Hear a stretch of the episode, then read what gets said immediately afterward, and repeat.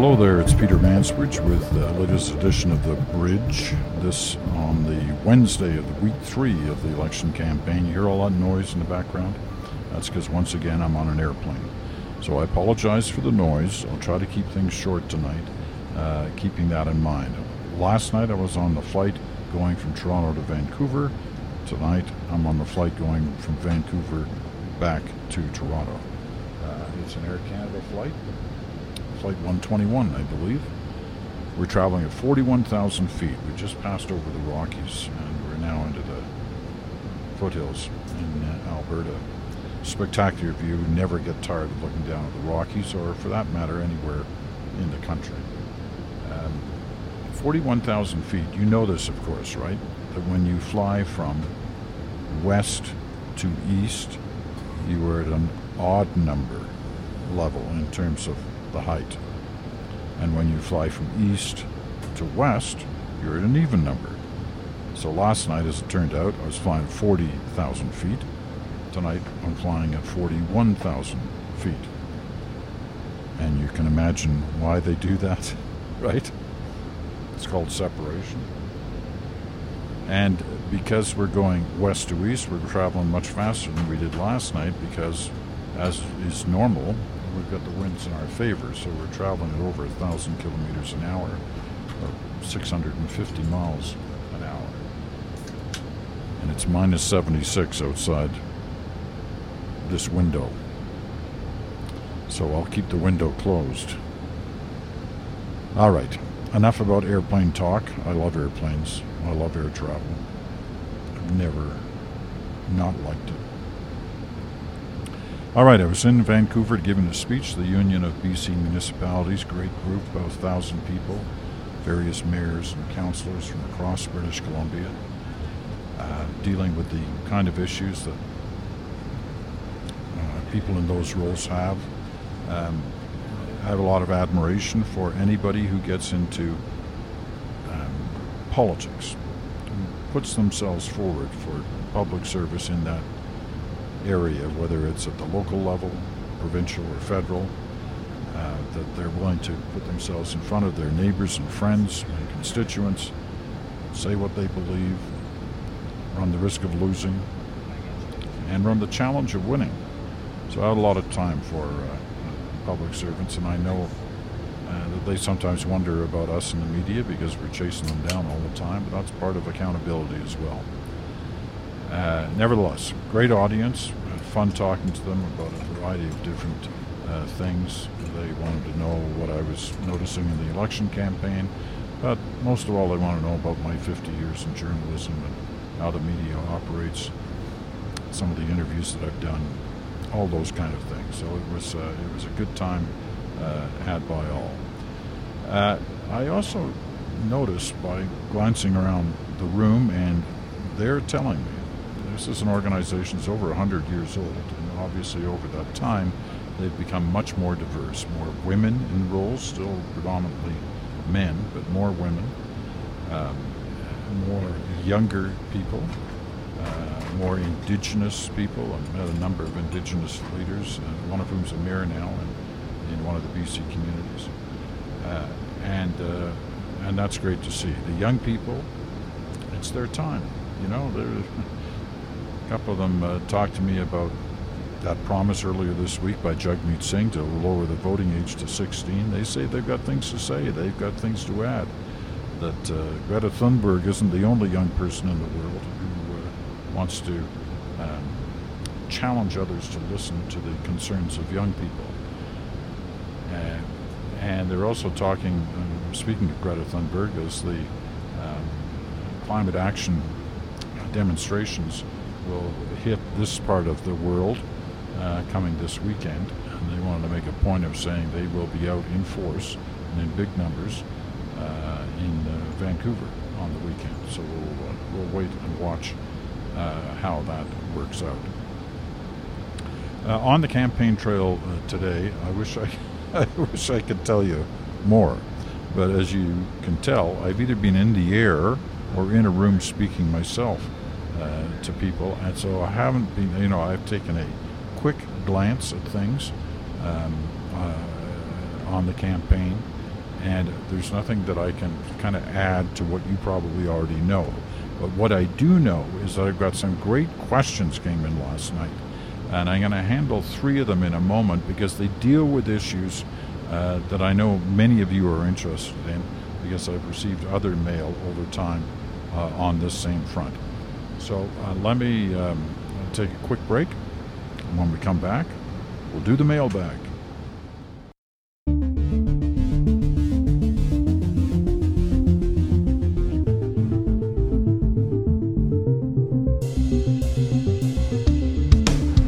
Okay, mailbag time, and uh, lots of really good letters once again have come in, and let me thank you, take this opportunity to thank you for all the mail you send. Most of them are questions, but every once in a while, just tell me that you're enjoying the podcast and you share with me how you listen to it. Some of you listen to it as you're, you know, walking to the bus stop in the morning. Some of you listen to it while you're riding your bike. Others listen while you're, you know, in the weight room or wherever you may be. So it, it's great to hear all of that. I appreciate it. Okay, uh, letters today. There's some good ones here. Um, you know, the, the number of the parties promised PharmaCare this week. Uh, Benison Smith from Yellowknife writes, "This is not the first time a national PharmaCare plan has been discussed during the Canadian federal election. How, if at all, have partisan discussions around PharmaCare evolved over the years you've spent covering election cycles?" Uh, well, they've been a constant, I'll tell you that much, Benison. Um, in fact, PharmaCare has been one of those things that Canadians have been promised by various administrations for a long time. It goes back, I think, to at least the nineteen forties, when they started promising that they would look at the issue of PharmaCare. I mean, we have a great healthcare program, but PharmaCare is, you know, most people would consider it part of healthcare. Well, the provinces kind of gave up by the sixties and started instituting their own versions of PharmaCare, and that's where you have that kind of pa- patchwork of drug plans across the country, where some some provinces cover drugs, others don't. Some cover certain drugs, which others don't, um, and that's a real, you know, that's a real problem when you're trying to come up with a national program. Uh, so on the table again this time round, and believe me, this isn't the first time. And if you get, you know, if you kind of puzzled and frustrated by all this, you have a right to be, because PharmaCare promises have been a constant in Canadian life. Let's see whether this time something happens with the promise. Somebody else wrote, and I, I, I'm really sorry, I can't seem to track down the email. Somebody else wrote and said, you know, it's great to hear these promises, and they used PharmaCare as an example, and they said, N D P promised it, or Green Party promised it, and their pricing on it came out today at twenty-seven billion dollars. So that figure was tossed out, twenty-seven billion dollars. But what this writer wanted was some context. What does that actually mean um, in terms of the overall budget? That's a really good point. All these promises should be given in a percentage of what the overall budget is. I mean, this year, the overall projected budget, I believe, is three hundred fifty billion dollars. So you take that twenty-seven billion dollars PharmaCare program, what would that represent? Uh, well, it, it's a good chunk, good chunk of the uh, uh, the overall uh, budget. You know, it's lo- less than ten percent, but still, it's a big chunk of that money. So anyway, uh, a good question. All right, um, let's move on here to uh, grab another question. Um,